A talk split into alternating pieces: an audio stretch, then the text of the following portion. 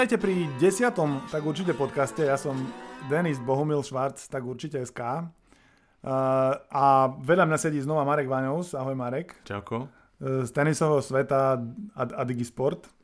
A, a, in, a iných. A iných. Marek, chcel by si zablahoželať e, tomuto podcastu k jeho 10. epizóde? Vynikajúca otázka. Presne som to mal v pláne, ako keby sme boli zohratí. Jubilejná desiata a mám taký pocit, že okrem toho, teda, že je to krásne jubileum, tak je tu aj taká súťaž, že kto tu bude častejšie. Tuším, že práve som sa dostal do vedenia.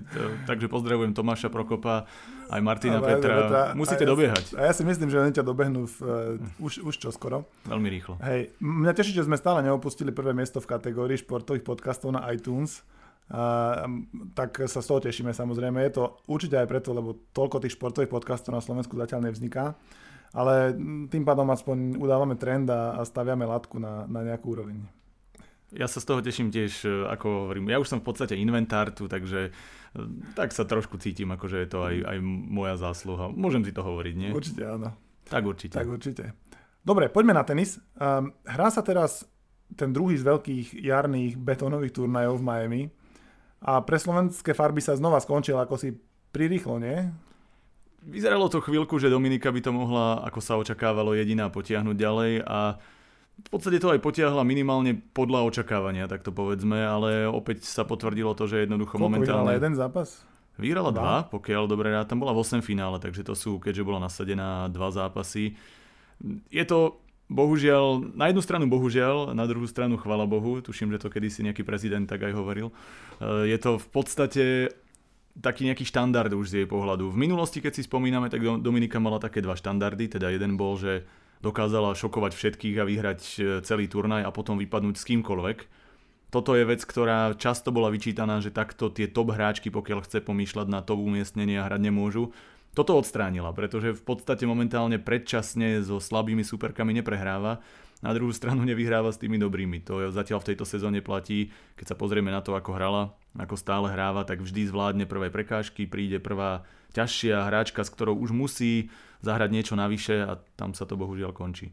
Hej, a mm, je to podľa teba, čím je to spôsobené? Je to, je to tým, že ona je stále nízka, vyššia nebude, podaním sa nepomôže, alebo je to trochu, mm, myslím, že to je možno taký trochu mentálny blok na jej strane? V určitom zmysle si myslím, že sa hrá inak v pozícii svetovej teraz už štvorky.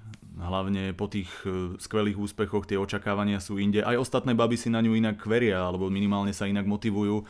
Predtým to bolo, áno, Dominika Cibulková, veľký potenciál, talent, ale možno nechcem povedať, že s ňou nerátali až tak veľmi, ale povedali si, je to hrateľné, ona sa možno namotivuje, ale bude mať tie horšie dni. Teraz si hovoria, hej sakra, je to majsterka sveta, je to hráčka, ktorá hrá dlhodobo zrazu dobre, po tom, čo mala tú operáciu, dostala sa zo zdravotných problémov, je schopná hrať dlhodobo naozaj dobre.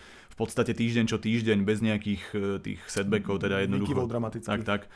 Čiže myslím si, že aj tá koncentrácia zo strany hráčok je iná. Takisto ju majú možno viac prečítanú, pretože zrazu je toľko materiálov, čo si preštudovať, pozrieť si práve Singapur a ďalšie turnaje. To je jedna vec a druhá vec je aj to, že Dominika v podstate zrazu hrá pravidelne, dlhodobo, hrala e, na konci roka do záverečných fáz toľkých turnajov a ukazuje sa možno niečo podobné ako v prípade Mariho, že jednoducho keď hráš e, veľa, tak v podstate ako keby udržiavaš nejakú tú formu, ale natrénovať, vymýšľať veľmi nestíhaš a ani nechceš, lebo to ide. A často sa paradoxne ťažšie mení, keď sa vyhráva, keď sa ti darí, pretože máš tendenciu hrať to isté a keď to zrazu nejde, tak ako keby nevieš čo. Je to podľa mňa kombinácia viacerých vecí a Maťo Lipták je podľa mňa muž na pravom mieste, aby jej pomohol. Možno treba sa prestať sústrediť na to, môžem byť štvorka, môžem byť trojka a tak ďalej a jednoducho začať e, hrať od začiatku. Možno sa zasa postaviť do pozície, nie som favoritka, ľahko sa to hovorí, Hej. ale nejaká zmena tam asi prísť musí. No, príde taká zmena, že sa teraz zmení povrch z betónového na Antukovi, čo je vlastne teraz najbližšie dva mesiace, až do, až do French Open to bude, tie tenisové prenosy budú také červené viac a oranžové. A myslíš, že to pomôže Dominike? Mohlo by, mohlo by to pomôcť minimálne z toho hľadiska, že hráčky sa stále trošku viac špecializujú, ako je u nej e, zvykom. To znamená, že veľké množstvo tých tenistiek, ktoré je teraz, nechcem povedať úplne na vrchole, ale ktoré e, sa tam tlačia, napríklad ako Karolina Plíšková na tých miestach, kde Dominika e, Sirina už tak nehráva vo veľkom a sú tam ďalšie baby, ktorým možno až tak veľmi nesedí Antuka, alebo sú vyslovene zvyknuté hrať týmto štýlom na tomto povrchu. Dominika vieme, že vie hrať na Antuke výborne, takže mohlo by to pomôcť z toho hľadiska, že ona si tú formu udrží, iné baby možno až tak dobre hrať nebudú, naopak vystrelia iné, ktoré by jej štýlovo mohli sedieť viac, pretože v poslednom období platí aj to, že Dominike nechcem povedať, že úplne žreb neprijal, ale nedostávala ľahké súperky, alebo z tých ťažkých súperiek také, ktoré by jej vyslovene sedeli. Rozumiem. No a uh, Indian Wells vyhrala Vesninová, čo vlastne je také relatívne prekvapenie a mne to pripomína taký ten fakt, že vlastne ako keby už takmer ktokoľvek mohol vyhrať ženský veľký turnaj. A možno práve preto je škoda, že, že Dominike to v tých prvých troch uh, tak nešlo. Je to presne ako hovoríš, môže to vyhrať ktokoľvek, paradoxne nie iba ženský, aj keď e, tam sa stále ukazuje, že nie je ktokoľvek, ale ktokoľvek aj iný ako Maria Djokovic, čo bolo v poslednom období zvykom. U báb je to presne tak, jednoducho zvykli sme si na to, že tam bola tá veľká, nazvime to štvorka, aj keď nikdy nebola taká jednoznačne oddelená ako u chlapov, ale bola tam dlhodobo tá partia tých top hráčok, z ktorých keď aspoň jedna, dve hrali dobre, tak ostatné veľmi šancu nemali. Teraz hovoríme samozrejme o Siríne, o Šarapovej, o Azarenkovej, o Petre Kvitovej, ktorá napriek tomu, že možno nemala tak úplnú stabilitu výkonov, tak ona stále patrila medzi tie hráčky, ktoré keď sa chytili, tak bolo iba na nej, či vyhrá alebo prehrá. Petra Kvitová sa ešte vráti na ten okruh podľa teba? Určite áno. Myslím si, že áno, ona je stále mladá, stále je podľa mňa aj motivovaná. Možno aj dokonca tá pauza môže pomôcť, aj keď samozrejme herne to bude ťažké, obzvlášť keď to bola lavačka, ano, teda tá u nej hlavná raketa, ale hlavná ruka, v ktorej drží raketu. Ale z hľadiska tej otvorenosti je to presne o tom, že zrazu tieto baby sú preč. Sirina už je staršia, úplne inak si robí ten scheduling, plánuje tie turnaje. Šarapova vieme, tá sa vracia po e, troške iných problémov Azarenková tá mala nie problémy, ale, ale príjemné starosti a uvidíme, ako to na ňu zapôsobí. No a Petra tá je mimo, čiže zrazu tá elitná kategória tých agresívnych, dominantných hráčiek je preč. Hm, povedzme si, že tá mladšia generácia zatiaľ sa až tak nepresadila, ako by sa očakávalo. Toto je zasa možno porovnateľné s chlapmi, kde sa to dlhé roky nedarilo. A v podstate baby ako Halepová, Muguruzová, jednoducho táto generácia, ktorá už mala v tomto čase byť ako keby možno v prvej trojke, dvojke, nahradiť e, Sirinu a, a ostatné baby. Dobre začala, ale zasekla sa a zrazu tam jednoducho chýba. chýba. Ja, to je možno dobrá správa pre Dominiku, lebo keď teda tá zmena povrchu jej a tá jej uh, taká všestrannosť by priniesla lepšie výsledky na tom Antukovom, uh, na tej Antukovej časti sezóny, tak je možné, že, je možné, že znova by sa podarili, lebo aj tuším aj teraz nemá veľa bodov na, na obhajovanie tej, v tej jarnej časti, v tej Antukovej sezóne, tak eh, by možno, mohla, by možno mohla vyhrať viac zápasov a aj sa možno trochu rebríčkovo ešte raz pokúsiť o ten prenik do top trojky. Určite áno, toto je momentálne taký možno trošku aj eh, ťažký cieľ, alebo teda ťažká situácia pre ňu z toho pohľadu, že ona stále tam má tú metu, môžem ísť ešte vyššie, môžem byť trojka, zrazu to ide ono to je samozrejme obrovská šanca, ale ako sme už aj na začiatku hovorili, pomerne veľký tlak a ja si myslím, že možno by sa toto nemalo ani tak veľmi riešiť. Samozrejme u nás médiá to riešia, lebo je to šanca mať najlepšie postaveného slovenského tenistu v histórii, už teraz je to vyrovnané. Ano. A jednoducho je to taký tlak, ktorý na ňu aj my vyvíjame, určite si ho na seba vyvíja aj ona, alebo minimálne ho cíti. A namiesto toho, aby hrala možno práve o to je tu šanca vyhrať turnaj, je tu šanca zahrať dobre tento zápas, pretože ten žreb je predsa len priateľnejší, sa rieši, ak vyhrám toto, tak budem tam a tam a to sa nie je to úplne dobrá áno, pozícia. sa ide na, na toho medvedia, ktorý ešte beha po lese. Presne, presne tak. A toto je, toto je podľa mňa možno aj jeden z dôvodov, prečo tie ostatné baby majú trošku krízu. Jednoducho vidia, že teraz je šanca a hovorí sa, že strach z víťazstva z nejakého úspechu je najväčší, je oveľa väčší, ako strach z prehry, lebo zrazu majú čo stratiť, dá sa povedať. Otvorila sa nejaká pozícia, nejaká šanca a v podstate je to bitka o to, kto ju chytí a, a ten, ten tlak z toho môže byť pokojne ja jedným z tých zvedavý, dôvodov. ktorá sa bude najmenej báť a, a ktorá sa potom dostane, ktorých 8 sa dostane na, na, ten, na to finále majstrovstiev sveta na konci roka. To bude, to bude asi, to, tam bude možno zostava, ktorá bude zo 6-8 možno iná ako v Lani. Je to možné, ale zase na druhú stranu ja si myslím, že Dominiku treba minimálne pochváliť za to, že ona si ide to svoje, že sa snaží, že je vidieť, že s tým bojuje, že to nie je taká kríza, ako napríklad keď má Karla Suárezová Navarová krízu, že zrazu prehrá 6-7 zápasov po sebe. Najbože Anna Karolína. Áno, teraz som myslel z tých top hráčok sveta, ktoré jednoducho by sa očakávalo, že musia vyhrávať. To isté Halepová, ktorá nie a nie vyhrať niekedy dva zápasy po sebe. Muguruzová, ktorá sa každý jeden zápas, ktorý hrá, tak trápi, uh-huh. že to je úplne, úplne až ťažko sa na to pozerá. Čiže takúto krízu Dominika nemá. Ona si to svoje hrá, len nehrá ten top štandard, ktorý hrala v Singapúre. Ako keby jej možno trošku chýbal ten nový impuls. Tá, tak, Ona taká... má taký drive. Presne. A teraz ale ten mala, drive... mala o čo bojovať. Zrazu... Aj teraz má, ale to je asi, mm. asi to nie je také jednoduché. A teraz aj nemôže prehrať v tej, teraz nie sú skupiny, už každá prehra posiela na ďalší turnaj rovno. Je to tak. Takže je to, je to stále otvorené ja verím tomu, že tá Dominika to nebude mať problém ako keby nejakým spôsobom dlhodobo ustáť, len je škoda, že teraz, keď je tá šanca, tak to nejde tak, ako by sme očakávali a chceli tak verme, že to ešte pôjde, že sezóna je mladá predsa len. Tak.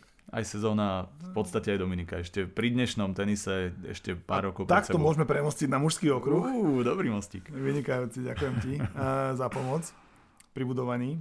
Uh, tamto z vrchu vyzerá, že, že ako keby všetko je také prevrátené trochu na hlavu a také po starom, lebo lebo Federer, Federer a možno do tretice Federer vyhrá tie prvé tri, možno, teda ten tretí ešte nevyhral, ale jeden je na nejakej dobrej ceste relatívne vyhra prvé tri turnaje a je to, on už t- znova tak dominuje, že tí dvaja Mari s Djokovicom sa odhlasili z tenisu teraz preto a chcú napodobiť jeho, jeho minuloročnú stratégiu, že na pol roka si oddychne a potom sa v veľkom štýle vrátia. Vidíš, že by to bol taký nový trend toto?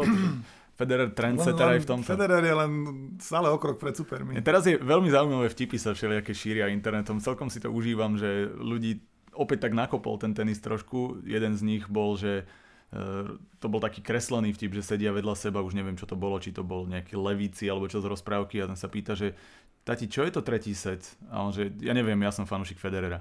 No, ale napríklad, a, a takýchto je celkom dosť, alebo potom také tie všelijaké nadal, ako sa rozčuluje smerom k Empirovému a hovorí mu, že ja s tomu Rogerovi už dávno tvrdím, že nie je 2007, ale 2017 a on to nevie pochopiť. A, a toto dokonale vystihuje to, čo sa reálne momentálne deje. Jednoducho, on sa úplne uvoľnil, zrazu ten tlak, ktorý ako keby na sebe cítil, že je favorit, spadol a on hrá absolútne najlepší tenis a nie len z pohľadu toho, že najlepší za posledné 2-3 roky, nie len z pohľadu toho, že eh, ja neviem, že je uvoľnený, zdravý, ale on aj taktický, technický, z každého ohľadu ako keby našiel sa teraz v tomto veku.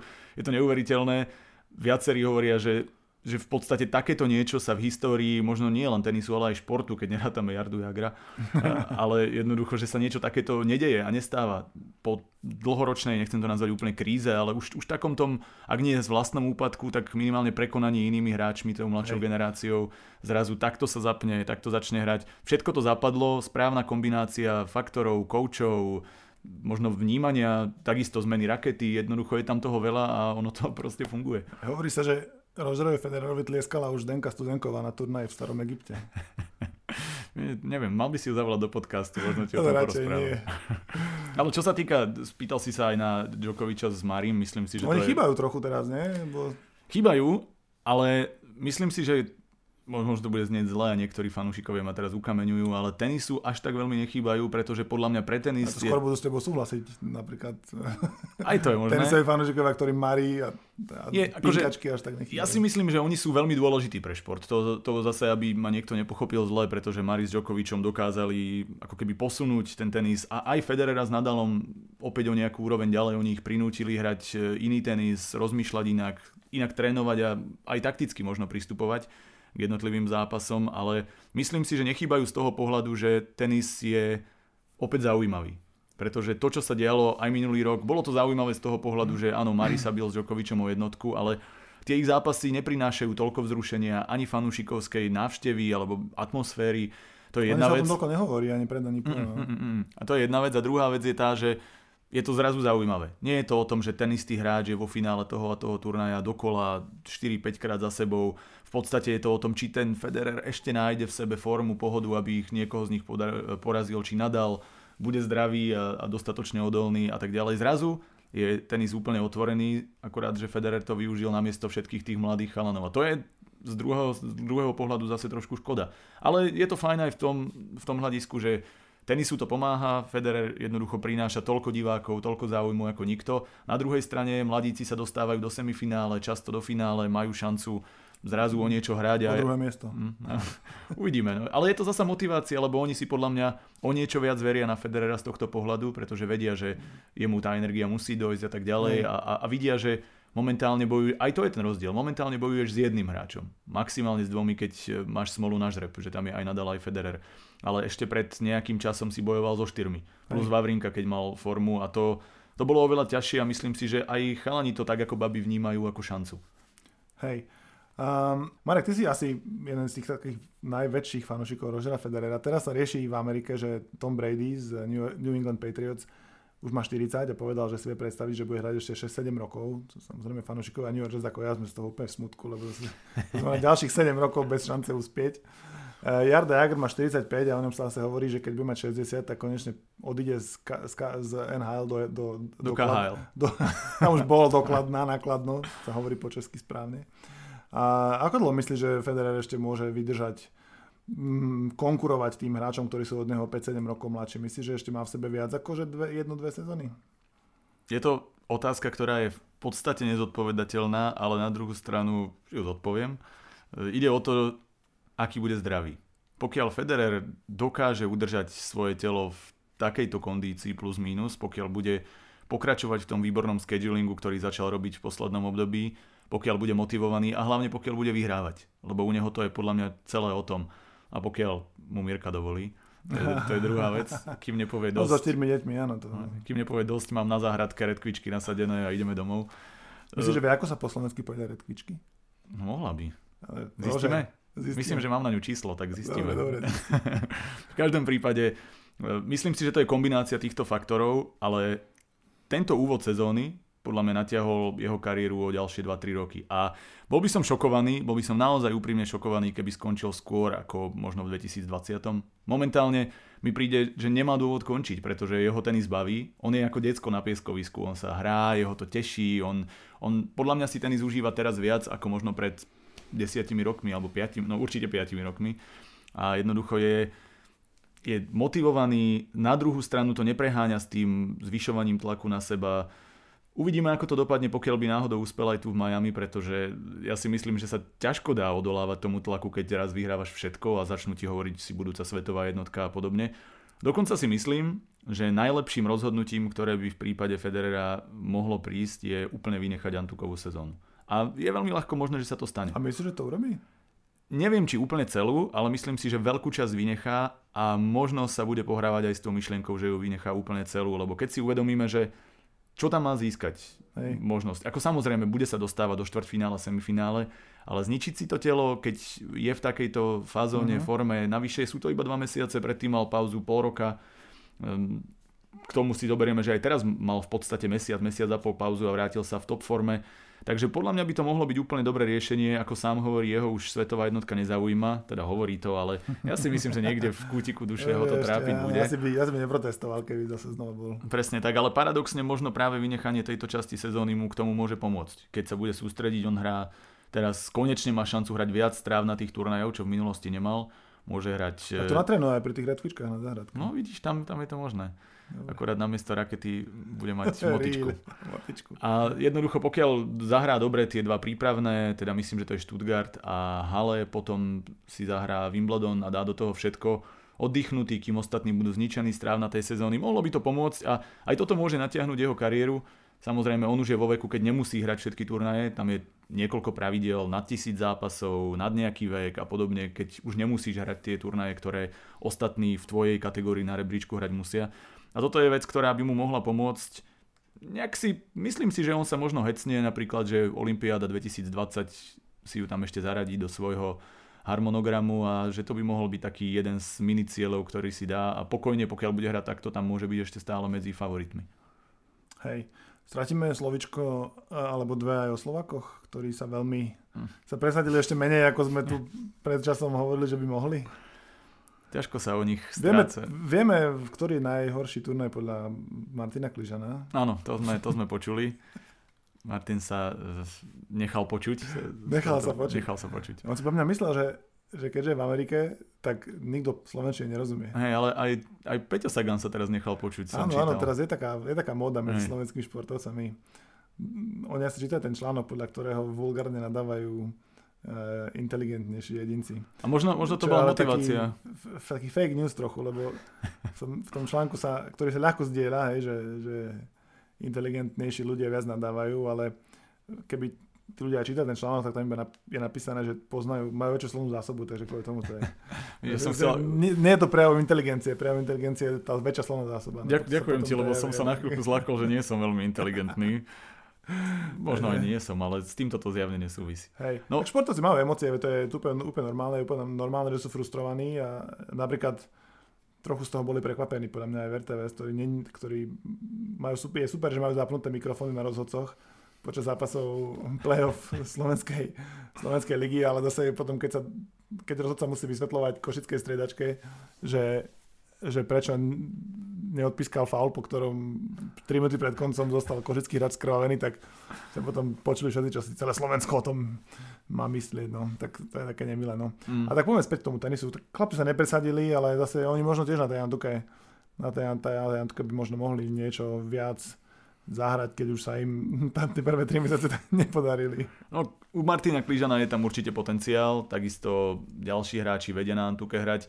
Myslím si, že momentálne, ale je to fakt uh, asi radosť iba pre Klíža, pretože Lukáš Lacko a Antuka do, doplňte si sami túto áno, vetičku. Áno, áno. A ďalší, myslím On by už si... najradšej vynechal. Asi. Určite áno. Vidíš, možno to dá na Federera. No na Federera, potom to bude všetci používať, že to ako Federer nechal, tak môžem aj ja. Že to bude takzvaná, ako je anglický týždeň vo futbale, bude Federerová sezóna. Hej, to nebude existovať medzi aprílom a júnom. takzvaná dovolenková časť. Áno. Uh, ako v princípe si myslím, že to reálne akože vyslovene, vyslovene teší iba uh, Martina Klížana, možno Andreja Martina, ktorý vieme, že na Antuke hrá veľmi dobre.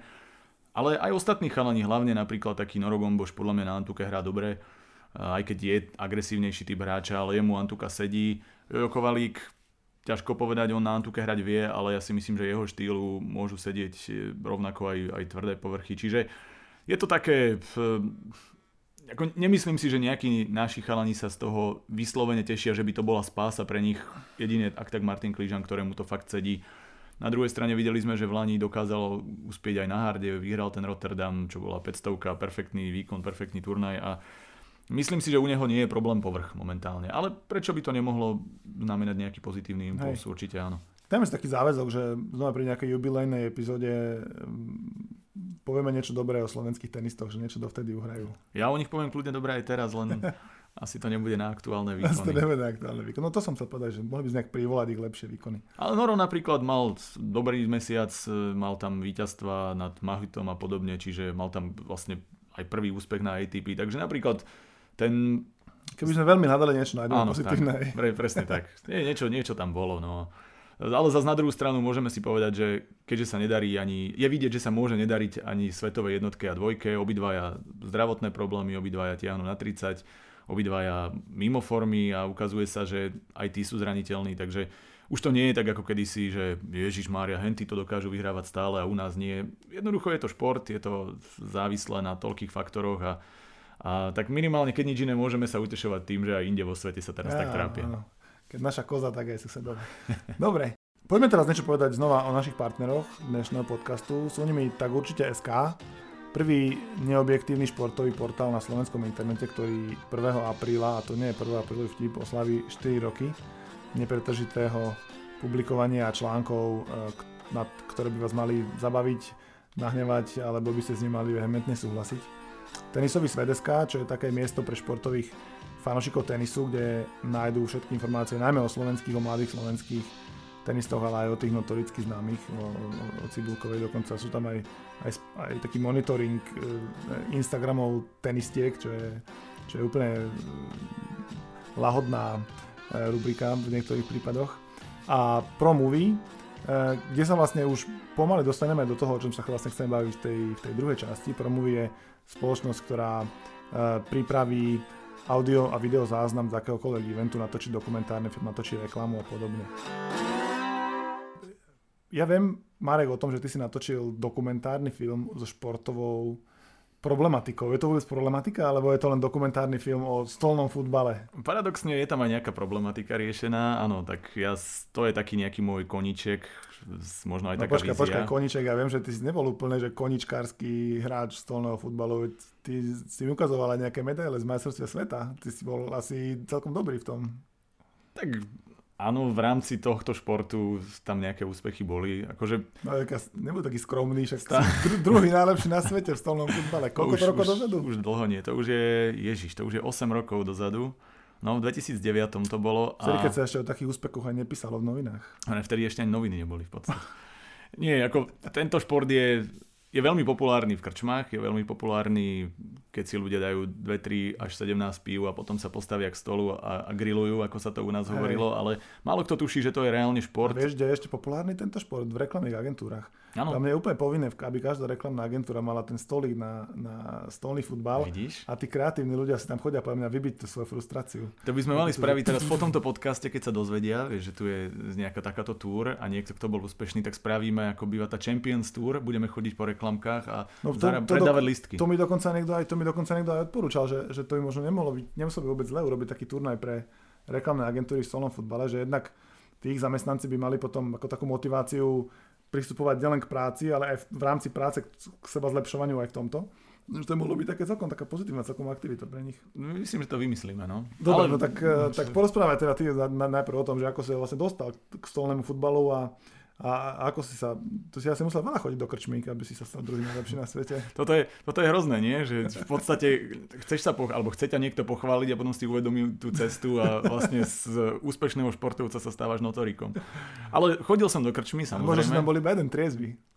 To je, ale inak, si... inak vôbec nie si ďaleko od pravdy. Často, čo sa týkalo nejakých takých tých menších krčmových turnajov, tak ja som mal zásadu, že pri turnaji nepijem, kým ostatní tú zásadu nie úplne vždy mali. A nie preto som bol úspešný, lebo na tých veľkých turnajoch už sa to nerobilo. Áno, ale, e, ale naozaj to často vyzeralo tak. Ale chodil som do krčmy celkom často. Chodil som tam samozrejme, začal som na vysokej škole, teda úplne dávno sme začali niekde na strednej, že sme cez prestávky si chodili k nejakému stolu a fakt sme s tým krútili a, hrali sme to tak, že vyslovene amatérsky. A to bolo ešte to bolo v Bratislave? Alebo to bolo to ešte v Považskej Bystrici. Považskej Bystrici. Ale potom som prišiel do Bratislavy na školu a mal som šťastie v tomto prípade, že som e, býval na izbe vedľa môjho brata na Intráku, ktorý mal okolo seba partiu ľudí, ktorí to hrali jednak zo zábavy, ale dvaja, traja to tam hrali aj tak, že chodili na také mini krčmové turnaje a, a brávali to tak, že, nechcem povedať vážne, ale že aj sa snažili zlepšovať.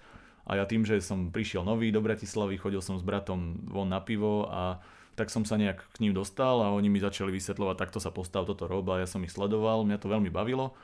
Ešte v, možno pre pamätníkov v Príme, v, v Mlinskej doline, kým ešte existovala, teraz z toho urobili už oveľa väčšiu diskotéku a hlavne je tam vidieť cez dým a to už nikto by tam nešiel teraz.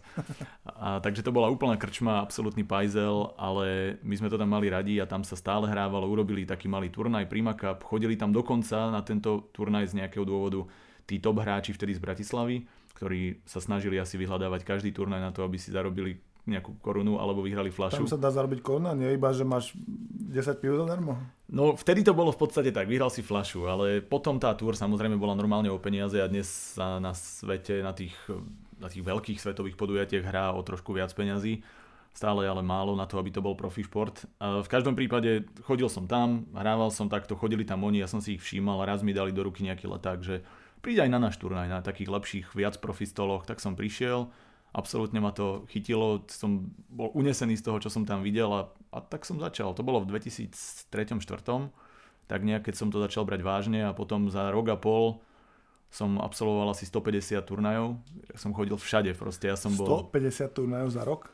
Tak, tak nejak, no. Ja som chodil... Čo si dal, že tri každý víkend? To vtedy, to, že... vtedy sme mali výhodu takú, že sme boli, eh, že na, na Slo... výhoda, no. Vtedy to bola výhoda pre mňa ako začínajúceho hráča, že nebola nejaká jedna veľká organizovaná túr, ale bolo ich niekoľko, že bola tu jedna organizácia, ktorá robila na takýchto stoloch svoje turnaje, ďalšia, ktorá robila tam a tam. Čiže v Bratislave, iba v Bratislave sa dalo ísť 2-3 krát za týždeň na turnaj a my sme potom začali, takí nadšenci, sme zobrali auto, išli sme do Čiech, do Maďarska, potom časom aj do Rakúska, ktorí hrali na úplne inej úrovni.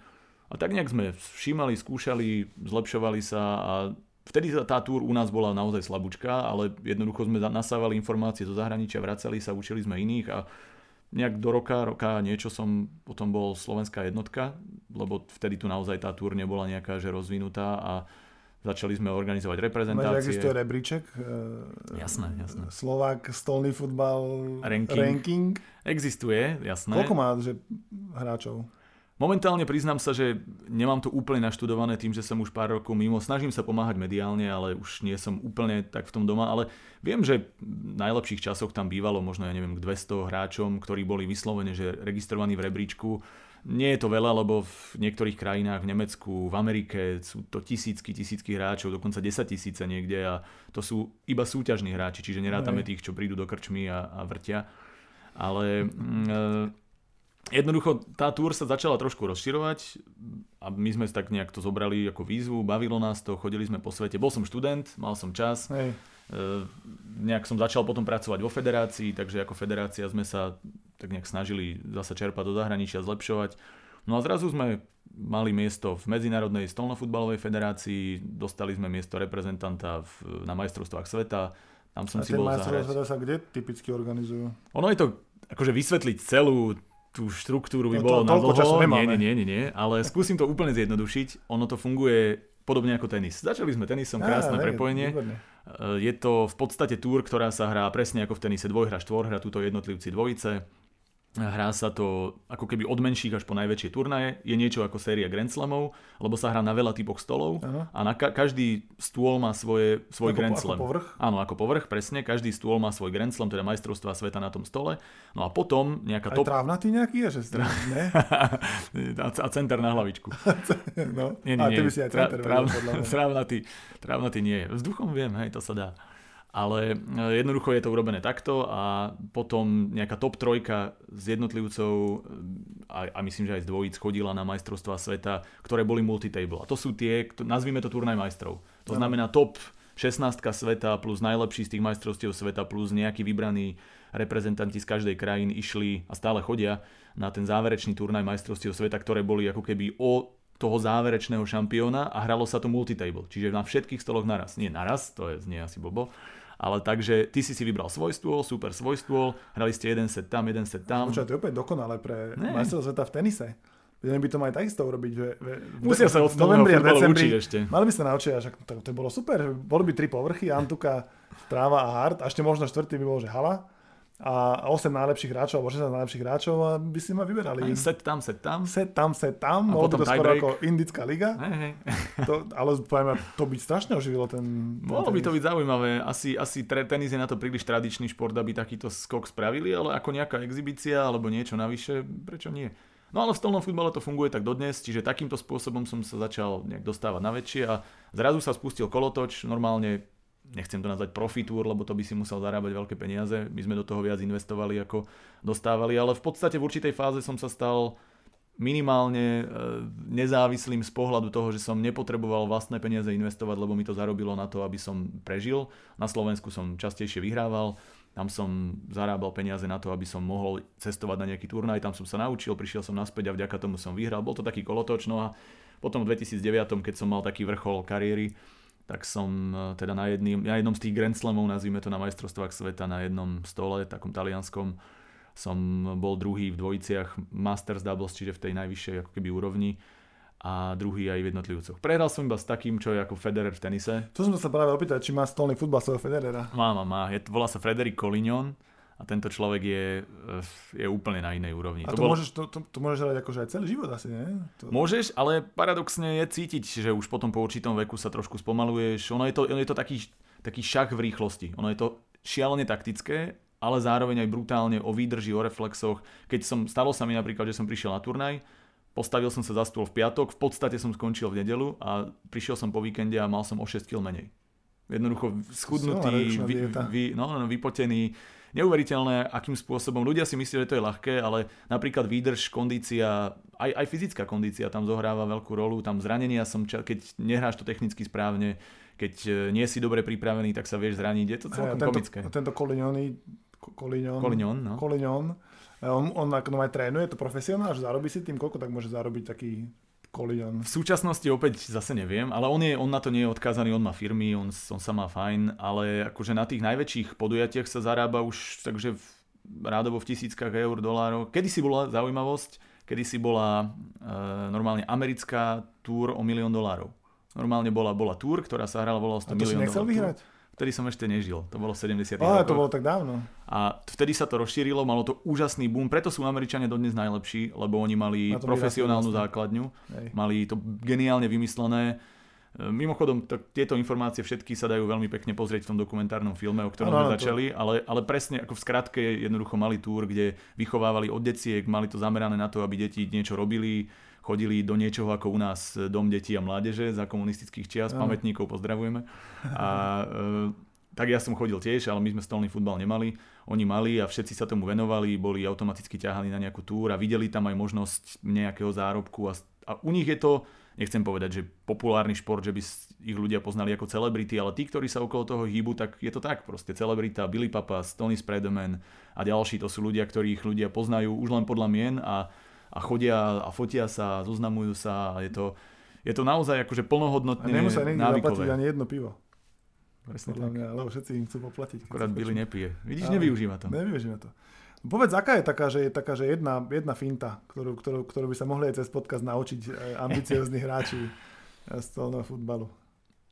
Asi nepomôže na to, aby ste vyhrávali zápasy, pretože finta, ktorá je taká najtradičnejšia, teda napríklad snake shot sa to volá, ktorá sa hrá na útoku, môžete ju hrať až keď tam tú loptu dostanete, čiže najrozhodujúcejšou časťou hry, dá sa povedať, je peťka, čiže stred, tá, tá stredná týč, stredná rada, s ktorou... Tam je najviac tých drevených futbalistov. Presne, ktorou by ste si mali vedieť prihrať hlavne do útoku, mali vedieť brániť a ono je to šialene taktické. Ale keď už to máte v útoku, asi najľahšia strela, ktorú hrá, dovolím si tvrdiť, možno 60-70% sveta, e, je snake shot a to je, ťažko sa to, keďže to neviem ukázať, ale chytíte si tyč v podstate za zápestie, keď máte zacvaknutú loptu na hrane panáčika a potom zápestím posuniete do strany a pretočíte si to do ruky. To je jediné povolené pretočenie, lebo to je menej ako teraz neviem koľko, 360 stupňov plus nejaká tá povolená hranica navyše. Čiže to je kontrolované pretočenie, ktoré sa povoluje. A toto je strela, ktorá v podstate, keď sa rozhodnete ju naučiť poriadne, tak stačí vám ju trénovať pár týždňov na to, aby ste ju vedeli vystreliť a potom už je to iba o tom vedieť to trafiť do správnej diery, oklamať toho obráncu, vedieť prečítať, ako on stojí a podobne. Ale toto je práve preto, že to je najľahšie, tak je to asi najčastejšie používaná, najčastejšie trénovaná strela. Hej, tomu si sa ale asi nevenoval v tom dokumentárnom filme, alebo si tam rozobral aj tú techniku? Uh, nie, nie, nie, toto hej. som vôbec nechcel riešiť, lebo ten film by mal potom 6 hodín a Ja sa priznám, že ja som ho robil ako taký prvý dokumentárny pokus sám, to znamená, bol som kameraman, bol som zvukár, bol a som si potom vymyslel to všetky tie mená do, do titulkov, že také pseudonymy si si dal? Že...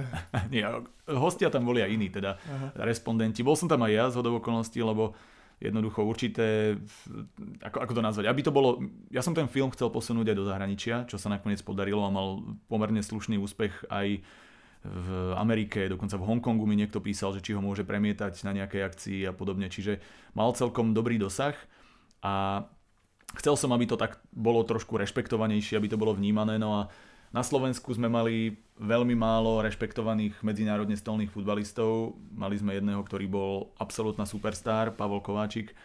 A potom veľa takých, ktorých by registrovali a ktorí by dokázali niečo a boli by rešpektovaní, nebolo, čiže som vedel, že sa tam musím aj ja niekde myhnúť, aby som trošku zvýšil možno povedomie o tej našej scéne v zahraničí, takže som tam aj ja, ale myslím si, že sa to celkom pekne podarilo na to, že to bolo vo voľnom čase, som prišiel za niekým, urobil s ním rozhovor narýchlo, na nejakom turnaji si odstavil, mám tam svetové hviezdy, mám mm. tam prezidenta Medzinárodnej stolnofutbalovej federácie, je ich tam dosť na to, aby ste sa myslím dozvedeli zaujímavé info, aj keď je to taký poloamatérsky dokument stočený mnou na moje maličké kamery, mm. ale, ale bol to prvý pokus o to čo dokážem z tej dokumentaristiky, či to dokážem sám, na akú úroveň, urobil som to na schvál kratšie, má to len 35 minút, takže sa neunudíte k smrti.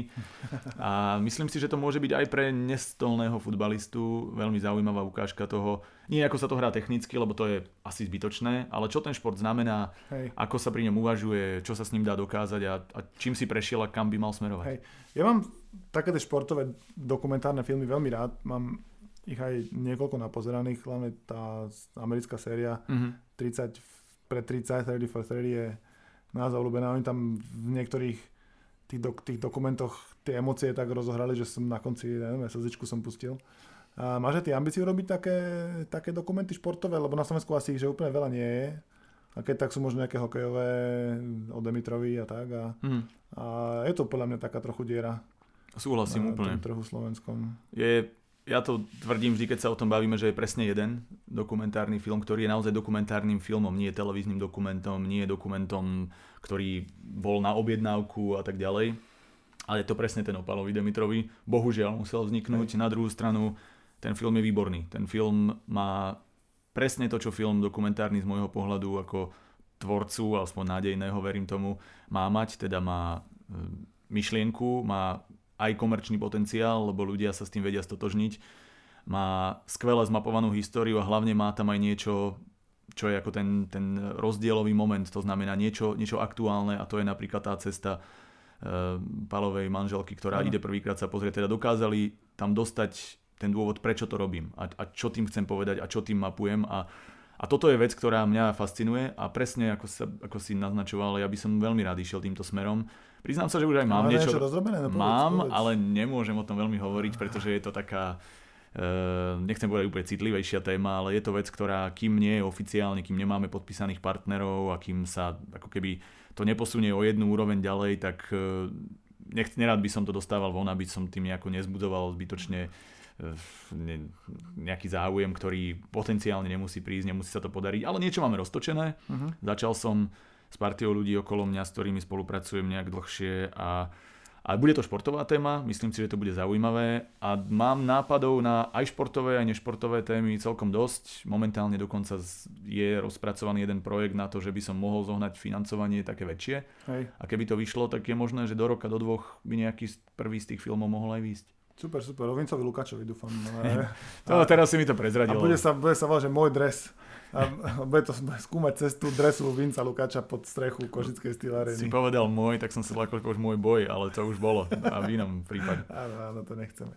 Dobre, no a ti držím prsty, nech sa to podarí a nech vzniknú športové dokumenty, ktoré vyvolajú také tie emócie, či už ako pozitívne, alebo aj, aj také, tie, také tie televízne, že že to chytí za srdiečko fanošikov športu, lebo si myslím, že sa to dá urobiť veľmi dobre pozerateľne, ako ty hovoríš, s komerčným potenciálom, to znamená, že, že potom chňapnú Digisporty a všetky ostatné televízie a, a budú sa tým potom, budú sa potom hrdiť a, a potom ja znova budem povedať, že, že niečo ste vedeli prvý, keď, keď ste počúvali, tak určite podcast. Tak.